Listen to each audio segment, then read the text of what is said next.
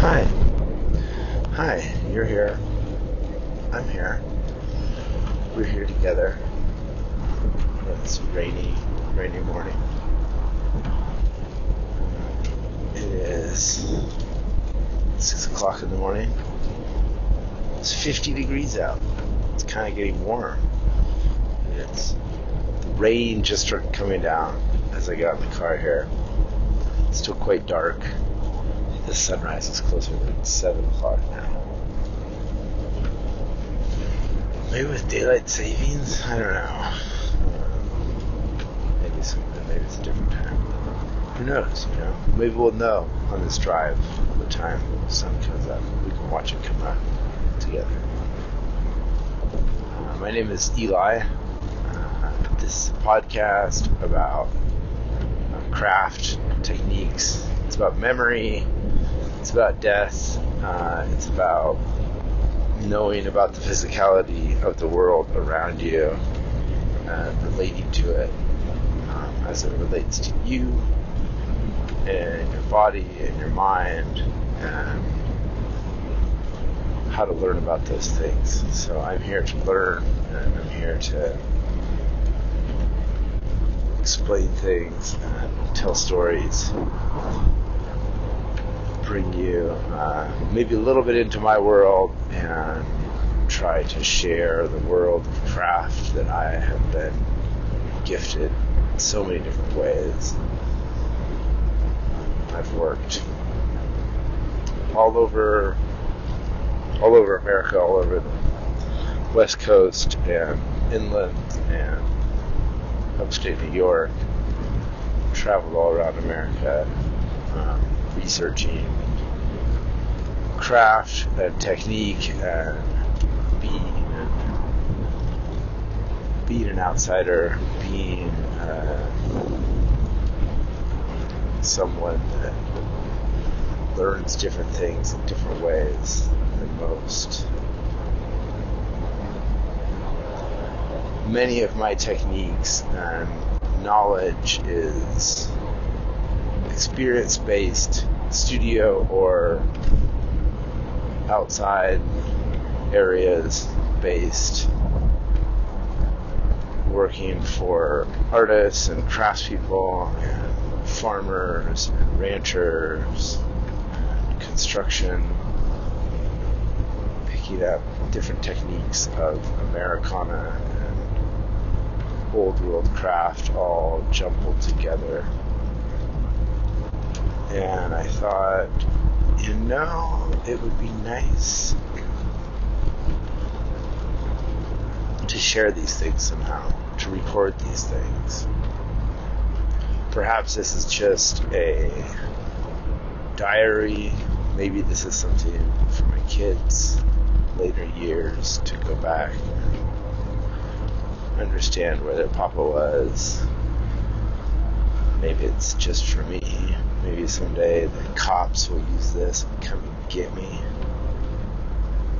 Um, but hopefully you're listening and learning, and there's things here that you want to know about. It's been helpful.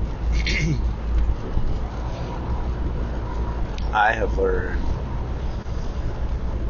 so much in all the different shops I've been in by just wanting to learn, by just being open to to a new idea and a new technique. Unsure of what that will be because I don't know what I don't know. And we can always learn something from someone. Like my dad used to ask me every Sunday, what new skill have you learned this week, Eli? So, what new skill have I learned this week? You know, that is a good question.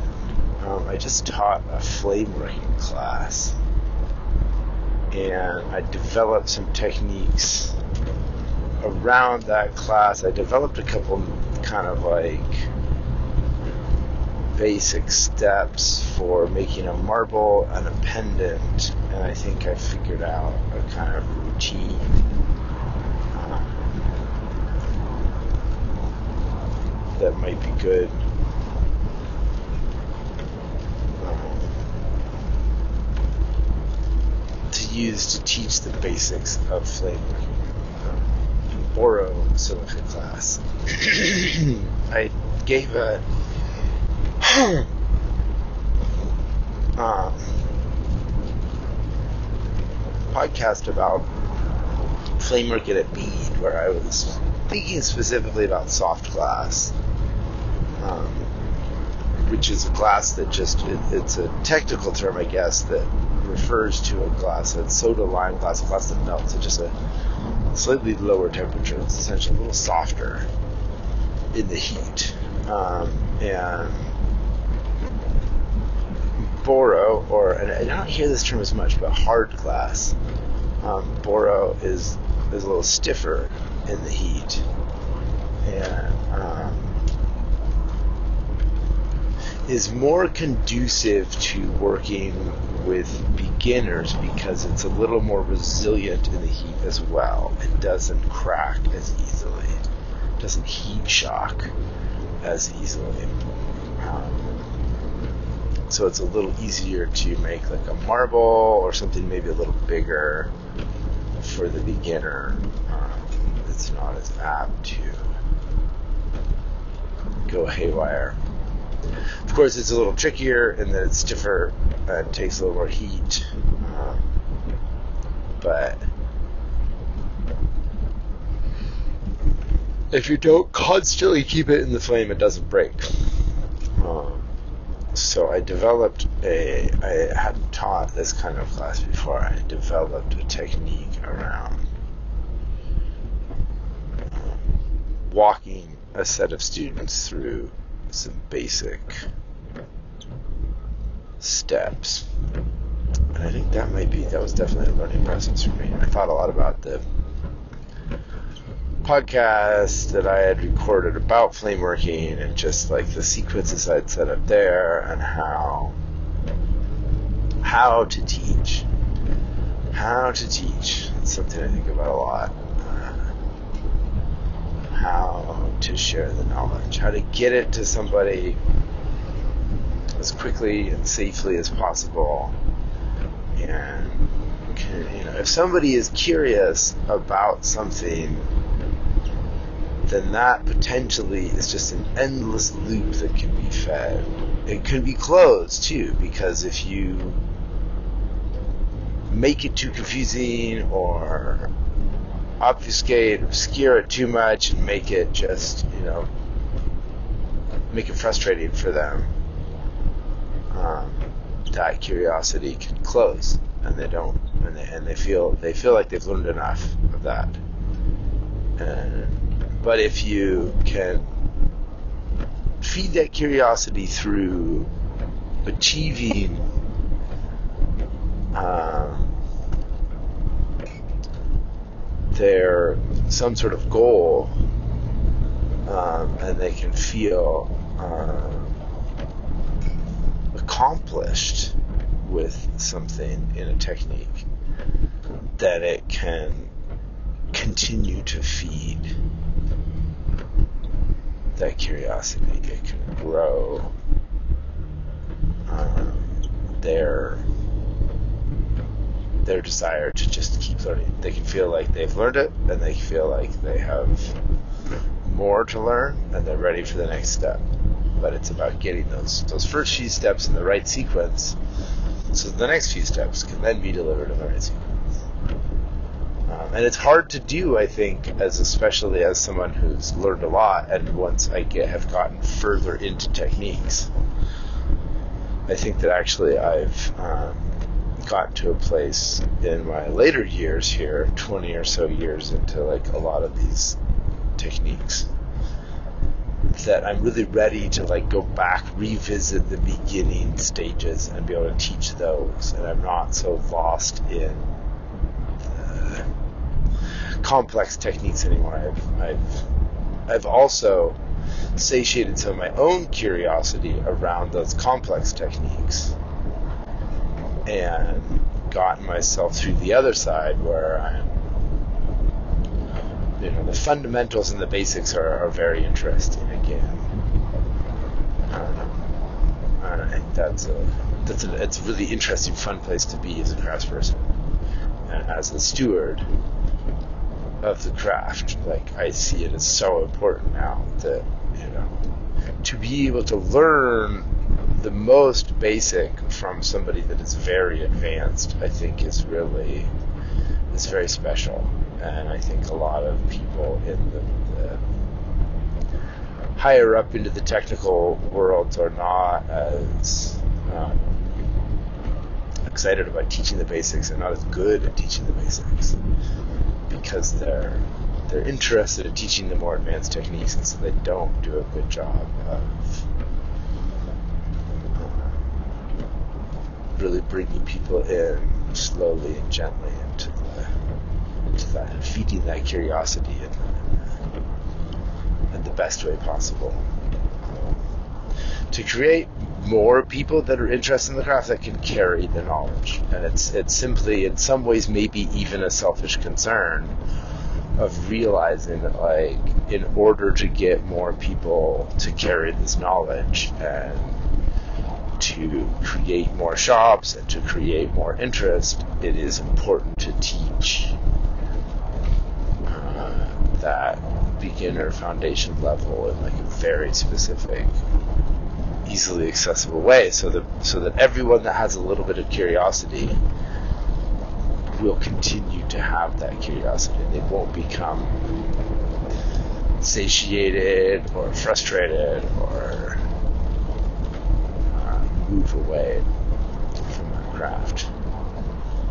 Um, so, in the interest of some of the, the highest craft, we're going to talk about um, goat and donkey toenails today. Very intriguing, exciting world animal husbandry and how you may care for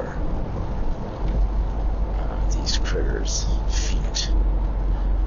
Now, I've only been around for some horse shoeing. I haven't spent a lot of time with horses and their hooves. So I don't want to speak directly to that because I think there's probably a bit more to horsing around than um, than I might know about. But donkeys are have pretty similar feet, and actually, what I really know about is miniature donkeys.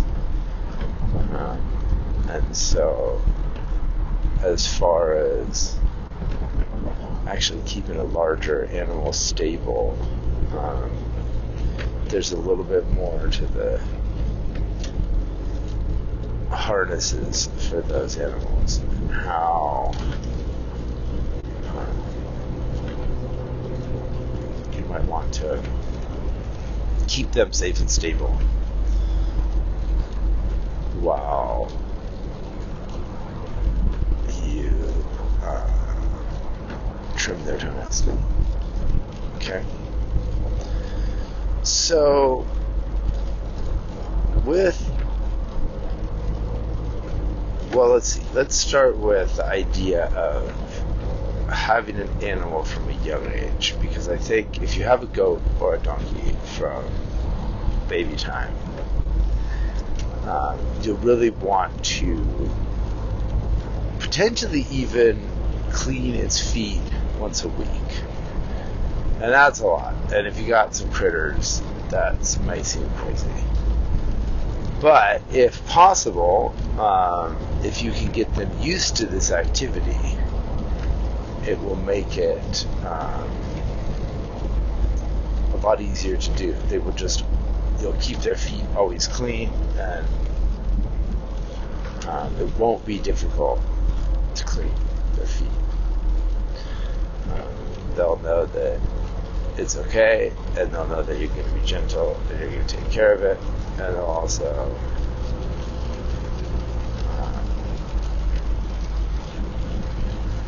that it will also you know just keep keep ahead of it so things won't get weird on your uh, feet. so you might want um, sort of harness for them. You know, a walking an animal with their harness, like a face harness, um, is a good way to get them used to it. So putting on the harness and then walking them for a short walk and then letting them eat and drink with that and getting it on and off. Uh, so that it's easy and not a wrestle to get that on their face. Um, and they're not resisting and they're easy to put it on and then you can get it on and then it will hold them when you're trying to clean their toenails. Always a good idea. Animal training, the best you could do is start from when they're babies and give them the information you need to give them on a very regular basis when they're very young. Sometimes you might not be able to give them this information when they're young uh, because you might get an old critter. If you've got goats, you might end up with an old goat. Um, goats and donkeys live for a long time. You know, donkeys will live like 20 years. Goats, like, I think it's like 12 to 15 usually, but definitely can live longer. Um, and it's a long time. So people be passing around old critters. And they could be, you know, good companions to other animals. Um, if you got horses, you might want a miniature donkey just because miniature donkeys are good companions, but they're less work than a horse. Um, and so, as a companion and critter, goats are great at eating things. Um, if you want them to eat something, that's a good reason to have a goat. Uh, they're cute, fun. Um, you know, leg critters are all stinky. Uh, they take a lot of work. And one of the bigger projects is their toenails. Uh, if you don't have a nice big open area with lots of dry ground and maybe like dry dirt or even a little bit rocky that they can move around on a lot or with goats like a place that they can kind of scramble up. Um, that'll really help keep their toenails in shape. If you end up with an old goat that has been living in a smaller pen that's pretty muddy, um, oftentimes if they haven't been moving around a lot, their toenails will grow long because the movement will help them. Um, essentially file down their toenails and their hooves. So if they're not moving around a lot, you might end up with a little bit of a curl on the toenail. And if somebody has not been taking care of it at all, um, then they might be really curled in toenails. I worked for a fancy artist once who had um, got old goats, bought a farm with old goats and sheep and uh, all the toenails were all fucked up. And one of the big, huge goats was not, did not like to put on a harness either. Old goat, and you're not really going to teach that goat about that harness, but they would always keep a collar on the goat, like a dog collar, um, so that you could put it on there and then um, that would kind of help trim the toenails. But then the collar always being on the goat kind of was like created a rashy neck situation on the goat. So um, we decided not to keep the collar on the goat all the time, and then we would need to get the goat and restrain the goat to trim the toenails, which is also tricky. Um, 220 pound goat. It's a goat. It's a big goat. I'm sure there are bigger goats out there, but that's a lot of goat. Um, so, if you're going to trim the toenails of a goat, let's start with the goat. We'll go goat, sheep, and then donkeys. Um, I don't know. Maybe we should start with the donkeys because they're more. Um, it's more regular. Um, and goats are more exciting. Um, a donkey, miniature donkey, um, well-trained miniature donkey that likes to take a harness going to put on its face harness and give it a short lead up next to the fence. And then you're going to want a file and a pick and some sort of cutting shear, like a sharp shear, like a sharp and short.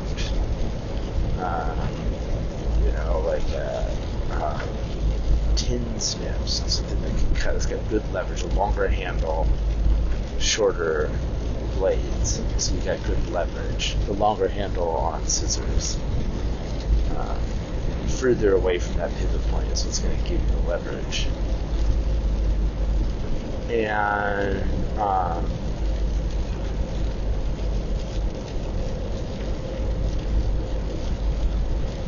so now we got our goat friendly goat. I mean, I'm sorry, we got our donkey, our friendly donkey. And we've got them harnessed on a short lead, either on a fence or on a tie-off point. Um, doesn't need to be super short, but just so they're not going to able to move around a bunch. And then, as we know, we don't want to go behind a donkey or any of these critters get ourselves in harm's way of their feet kicking. Um, putting a hand on the side of the animal as you move around it will help give them a signal that you're there. They can usually see you because the way their eyes work. Um, but it's good to keep them informed of your whereabouts as you move around them. Uh, so, I don't know. I like to start with the front feet because you're right there, and then you can kind of keep your face close to their face and talk to them while you pull their foot back towards the back. And if you pick up their foot and pull it back towards the back, it'll put them in a position that they it's they can't. Um, it's harder for them to kick you, you know, and they're more, they're in a more a little bit more of a prone position without stressing it or pulling it too hard. You can kind of pull it back and and create an opportunity to clean out the inside, the hoof, inside the hoof, and so you scrape out the inside of the hoof and then um, potentially trim with your tin snip type shears, um, and then also file down to pull the toenail in. Sometimes, if it's split or infected, like you're gonna have to work your way up to it over a little bit of time. Like you're trying to cut just above the quick and make a nice hoof shape. But sometimes if it's been let go for a bit, there might be an infection, there might be a split in there, you might need to clean some stuff out, and you might not be able to cut back as far as you'd like to create um, the right um, shape on their hoof. And if there is some sort of infection, you might want to use some sort of cleaner. There's different kind of cleaning things you might want to clean there. Antibiotic, kind of clean solutions. You might use something on there. You might, in extreme cases, use some epoxy, glue something into their toenail. Probably going to give them some ivermectin. Um, that seems to be a pretty like catch-all uh, in the critter world. People really do love just giving them ivermectin. It's a bit like the aspirin of the, the critter world. Um, think it's like deworming, but also like just de, you know, de lots of things. The the use of in American small time farms, and I'm, I assume in large time farms, but um, world of like farm animals, man, people really love their buckets of ivermectin. So you're gonna give that critter some, maybe you're gonna give it some medicines, um, and you can clean those toenail, those that hoof, and you got your pick to kind of clean out the middle, and that's where in the center is like the more sensitive pad. But you want to just like get the poop out of there and dirt out of there and inspect that pad in the center of the hoof and make sure that that's not um, infected or messed up. And then trim the hoof down so it just looks like, you know, looks like a normal toenail, except like it's, it's on a critter and it's big. Um, and then you're going to move carefully over to the other side of your critter, and now you can clean and trim the other front side. And if you have a little stool, you can sit next to the animal and pull the hoof back and set the hoof on your lap. So the hoof is up, and the bottom of the hoof is now facing up into your lap. Um, and just pull just slightly off to the side from the animal. So it's not like straining the leg, but so that it's so you're also not right in line for if they kind of want to move their back leg and stomp on you or kick you. Uh, and so now we've got the front hoofs clean. And now we want to move to the back and get their rear hoofs clean. And these ones are the more dangerous ones because the rear legs are what, are what can really kick you. And even a miniature donkey can wield a pretty, pretty hefty kick and can probably probably break your jaw, give you a concussion, knock you out, potentially even kill you. Um, it's not, you know, they're definitely small, but um, they are really strong, stronger than us. Um, so, um, same sort of thing. Sit next to them, pull their leg back and off to the side a little bit so that you're creating just enough tension so that they're not they don't have slack in the leg to kind of pull back and whack you because you've got the kicking leg right in your in your lap there. Um, and kind of bending at the knee joint and so you've got them in a good position. They're comfortable you're comfortable you're not nervous they're not nervous and you're going to clean their toenails, and you're just going to be real aware of like of that pad in the middle, that sensitive area of where that quick might be located, and using the shears to trim some, and then a file, the big raspy toenail file to remove some of the material out of the front. And if you if you scrape the top of the toenail a little bit, you know, you can kind of see where it's cracking and like as if you were taking the top of the toenail down towards the ground. Um, and you can see then where um, where the toenail is, where the pad is, and where the quick might be located inside there.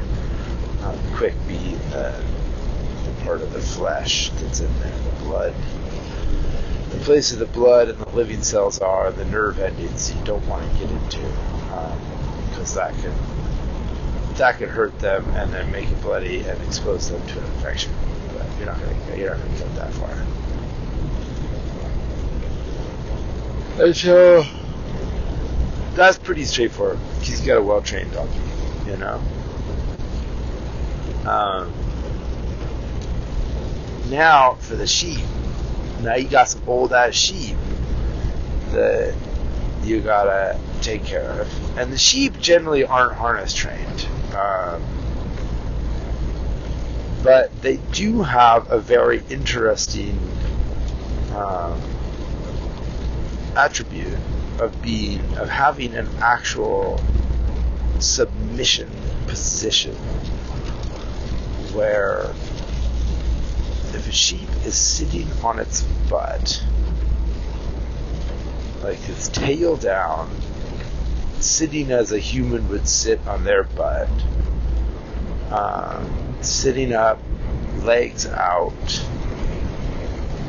they will totally just relax. And you have to, you're then going to brace them from behind. They're going to be sitting between your legs with their head kind of in your crotch facing away from you. And if you can get the sheep into that position, the sheep's to totally relax. They're just, they're like, that's, they're totally fine. They're like tongue out, just totally, it's like a chicken when you put a chicken upside down. I don't think it's quite the same thing, but it seems fairly related. Um, and they definitely just go limp and relaxed. If you know you start to lean or they get off sideways and they can kind of get up or start to move, they will, but they'll pretty much just they're pretty pretty docile. I'm sure there's some breeds that are maybe less so, but um, in my limited sheeping experience, uh, sheep really, really do great at um, relaxing in their submission position. So the sheep, if you have uh, a sheep, man, what do you call that? Like the locks or a, block or like some sort of you know the, the apparatus you put the sheep in that presses from either side and then you can rotate the sheep sideways. Um, if you got one of those, then you're you're all set. You just walk the sheep down the hallway into that and. Uh, use the, the lever arm to put the two squeezers on the sheep, and then you squeeze the sheep, and then you rotate the sheep sideways, and then boom, you got access to their toenails and you clean them real easy. Um, but um, lots of farms don't have that for their sheep uh, or their goats. That is an expensive apparatus um, helpful but expensive, and as many many farms in America run, it's just there's just not there's not a lot of money. Um, there's a lot of critters and there's a lot of things growing, but there's not extra money to buy apparatus. Um, and so a lot of the traditions that are passed on in the farm world are based on um, a very basic amount of materials. Very, very rudimentary um, setup. And so, a technique for your sheep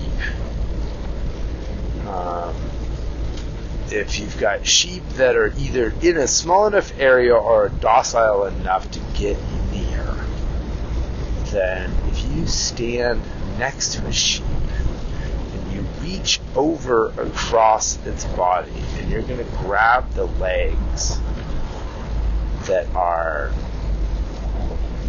nearest to you. So you're going to reach over them and underneath them and grab the legs that are closest to your legs that are on the opposite side of the side you've just reached over.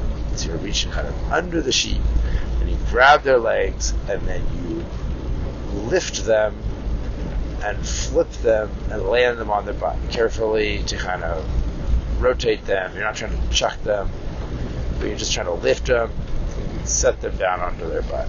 And a quick flip like this, and then you've got a sheep on their butt with its legs, with its head between your legs, facing away from you. And you are at its back, and that sheep is totally relaxed and excited for what's next. And so at this point, you can just reach down and easily get to their front toenails because they're right there. Um, you can also, this is a great position to shear them in, which is a little more complex technique.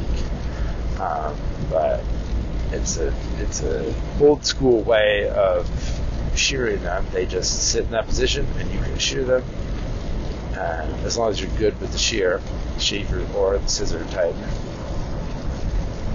um, you can totally shear the heck out of your sheep right there. Um, so now the sheep toenails, sheep goat toenails, um, they tend to grow a little quicker and like a little more curled, where um, like the donkeys. I feel like the donkey and the miniature donkeys, like they'll want to kind of grow up and out and like long. And goat toenails kind of like curve under. Um, and so they tend to like really trap stuff under them. And so what can happen is there can be an infection or something in there because they've trapped all this mud fecal matter in their toenails. Um, so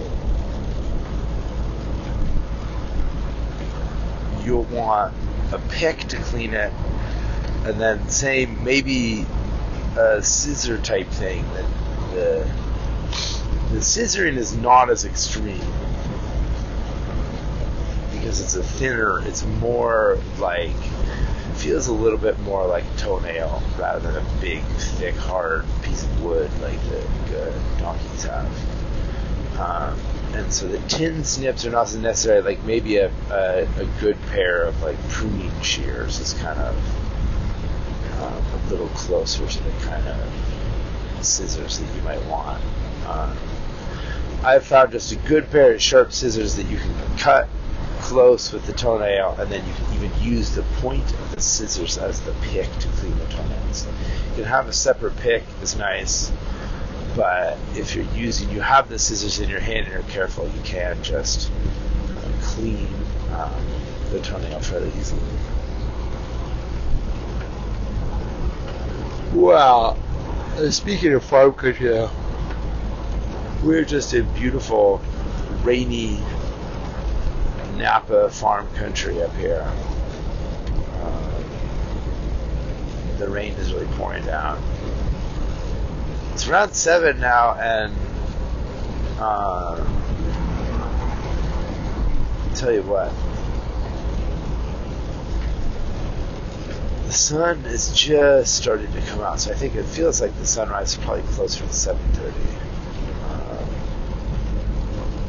so that's the report. That's the weather report, the light report. Uh, still kind of cold out there.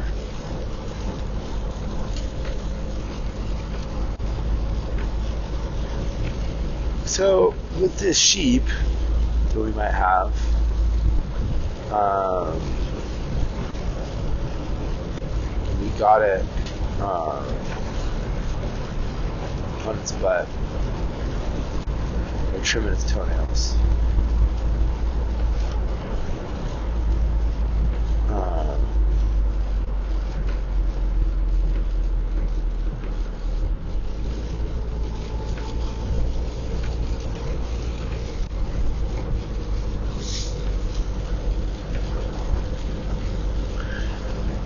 pretty easy to reach those front toenails. Trim those things. Um, same, just being aware of the quick. Uh, use, you can use the inside pad as kind of a reference for like length, so that you're not cutting too far, not cutting into the quick. And,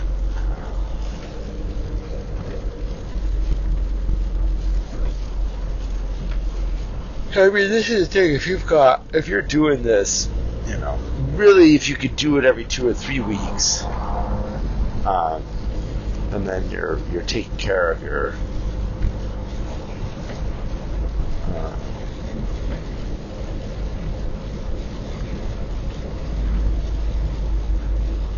cheap toenails, then you don't need to do it every week, and it's, it's it can be a bit of work. And there's not a lot to trim if you're doing every week. And hopefully, if you can get them into some dry area and get them a place they can move around, you might not even need to do this much at all. Maybe you do this once a season, like in the winter time when things get slower and a little muddier. Then you might need to do it a couple times. Um, sheep tend to be just kind of handle it, and they're not. They don't want to wrestle about it. Now, get those front toenails. It's going to be a little trickier reaching down and getting the bottom feet, you know, the, the back feet, the feet that are on that are closer to the ground. So trickier to reach down there. And you might want help with someone. You know, you might want somebody else to put the to have the sheep in this docile position, in the submission position, or so that you can do it, and that might be a little quicker. Um, and then same when you get to the goats, you might want some help because if you can put a harness on the goat, that's going to make it easy also. And you potentially could do it like we did the donkey, where you'll hitch the goat to the fence and then maybe give a little snack and then um, then you can take some time on the toenails and it'll be just fine. Goats you'll always get trained as well, um, so they might not like the harness, and that might actually make them extra mad and make make it harder. Um, goats have horns, and those can also be really dangerous unless they've had, they've been dehorned. Um, but they might have horns, and if they don't have horns, they might just have a hard head they want to smack you with. Um, they really do. They really do like uh, to smack you. Is their their form of defense. Um, and they have really long, amazing necks, very flexible, very able to knock you on your butt from lots of different positions. So you could take a goat and uh, put a harness on it. You could have your friend could hold them by the head uh, if they have horns. Uh, you could have somebody hold them kind of in a headlock position or hold their let their head between their legs because the goat is small enough and doesn't have horns and isn't that aggressive because uh, you don't want to have to wrestle them. I think the, the the trickiest part with a critter is like if they can wrestle, they're gonna get stressed out. If you can get them into a position where they can't move very well, they're less likely to be they're not gonna they're gonna relax because they know that they they're kind of they're they're dominated and they're to be all right, um, rather than having them loosely held and having them moving around and having the potential to get out, then they get stressed out because they think they might be able to get out if they really thrash about. Um, so you want to keep those keep those critters nice and relaxed. Um, so the goat, you know, here's where we get to the, the last and final technique, um, which is um, if you don't have a chute for your goat and a way to hold them, and this goat doesn't like to have a harness, and you don't have a leash on it, you don't have a collar on it because that just gives them a rash. But they have been in the mud for months, and their toenails are all curled over, and they're obviously living. Uh, you might need to get that goat, uh, and you might need to pin that goat down on the ground. Suppose you could hog tie them. Um, I feel like lassoing them is also like got the potential, but it's also another like stressful way to deal with an animal. Um, anytime you lasso an animal, like they don't want to be lassoed. Come on, they got a rope around their damn neck. Um, so the best way I've found and been shown, and this is definitely some like old world upstate New York style, um, is to simply tackle your goat uh, and bring them to the ground and hold them in a submission position on the ground. Um, and it's probably a two person operation. It's possible, I've seen it done well in a one person operation by big farmers um, that you would jump this goat from the side, bring them down onto their side, and then put the knee on their neck, and then face into their body, and then grab their toe, their feet from there, and using your butt and your thigh hold down their head and then trim their toenails. And it's an aggressive, intense position and move. But one of those ones, if you watch a skilled farmer do it, it's a you know it's a couple minute operation and the goat doesn't really the goat is, seems to be fine. They're not squawking a lot and they just kind of give up into that position. If you watch the younger kid trying to do it is not as skilled you'll watch the goat fight a lot make a lot of noise and get stressed out. Um, and so you might not want to try this just after listening to me describe it to you, you might want to go talk to a professional. You might want to get another opinion because I'm assuming that this is one of those things that's probably like maybe a little controversial that like not all farmers want to tackle their goats. But I think you're in that position of like you're trying to be the steward of a critter and of some land and you don't have a bunch of money to get a nice fancy goat chute, and do need to make sure your goat's toenails are clean because uh, you don't want your goat toenails to get an infection. Um, and so you might have to use a technique like this. You might be lassoing your goat. You might have some harness tricks there's ways you might be able to get a harness around a goat while they eat, but um, that's definitely some advanced techniques as well.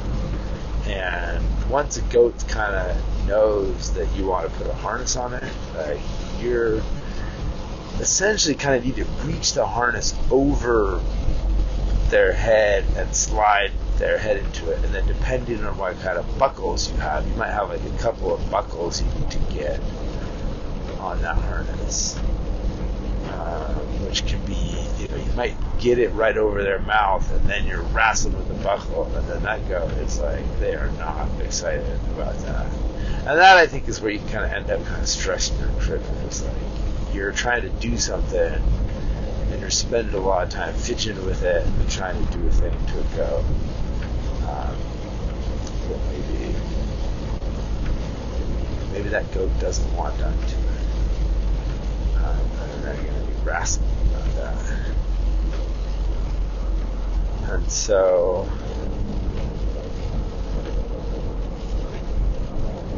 if you got a good technique forget that harness and that goat real quick, and then get it buckled down, or you got a nice harness, got some easy clips to clip, and it just goes quick, boom, that's a great way to do it. Good, great option, great option. Um, oh boy, sun's coming up now out here in farm country. It's nice to think about all these critters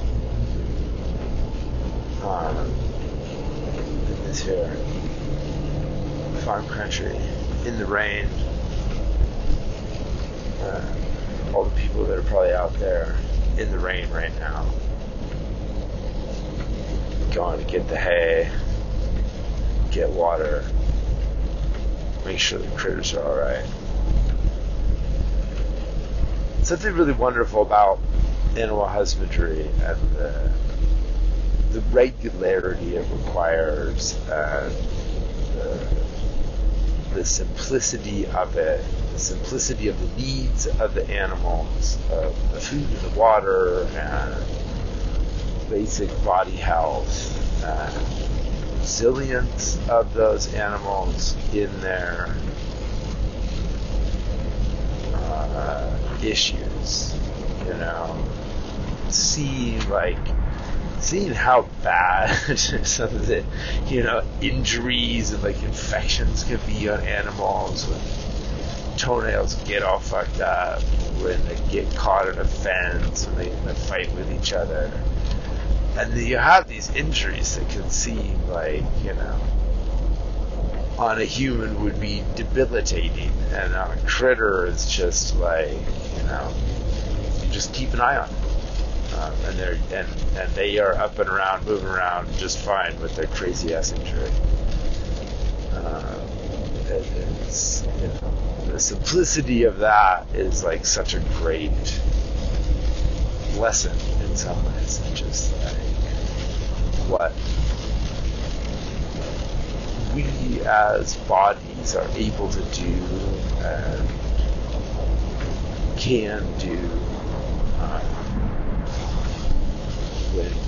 kind of, you know, faced with the reality of, of a simplistic kind of living. You know, I think that you have to be careful to project too much and like to try to turn it into some like you know super metaphorical situation like it's you know but I think there's a uh, a lot to be learned just about our own approach to life and our own um, strengths and um, the ability to just face it. To face a rainy day and what that uh, what that can mean um, and how to how to get out in the rain and eat your hay. Uh, while like you know while sporting a very serious injury you know um, watching an animal do that with as much you know energy and swagger as they as they always have is a, is a wonderful reminder of our abilities.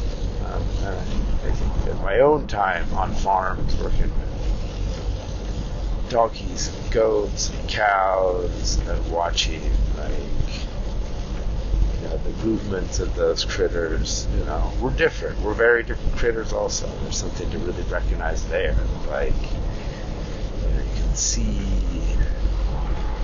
the way the animals move together and then you can see the strange independence of humans as animals. And then you meet those animals that like are strangely independent those you know the outliers in the cow herd the weird goats. And then all of a sudden it comes back around to recognizing that uh,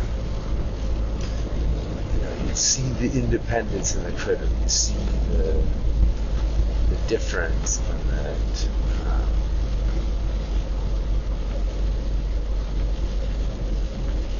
those they become you know personified in a way and, and see you know those the lone goat uh, and the simplicity of the sheep and their focus and their mellow attitude silly donkeys and they're just their silliness. Donkeys are just so silly, you know. They like to be silly. They like to be rascally. They like to harass each other. They like to yell at each other. They like to run around. Uh, there's something there that's wonderful reminder watching the lizard brain of chickens at work is even that there's something to like recognize in oneself. Um, so, um, you know, hopefully you get a chance to trim your animals' toenails, literally or metaphorically. Uh, out in the rain, in the mud, with a stubborn goat. You know, I hope you don't have to do that every day.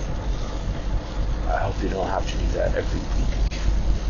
But I hope you do get a chance to do it and you get to enjoy that act of metaphorically wrestling your stubborn goat to the ground and trimming its toenails and then watching it walk more comfortably, if not a little pissed at you, but walking more comfortably and a little more upright. And I hope that you can be the one to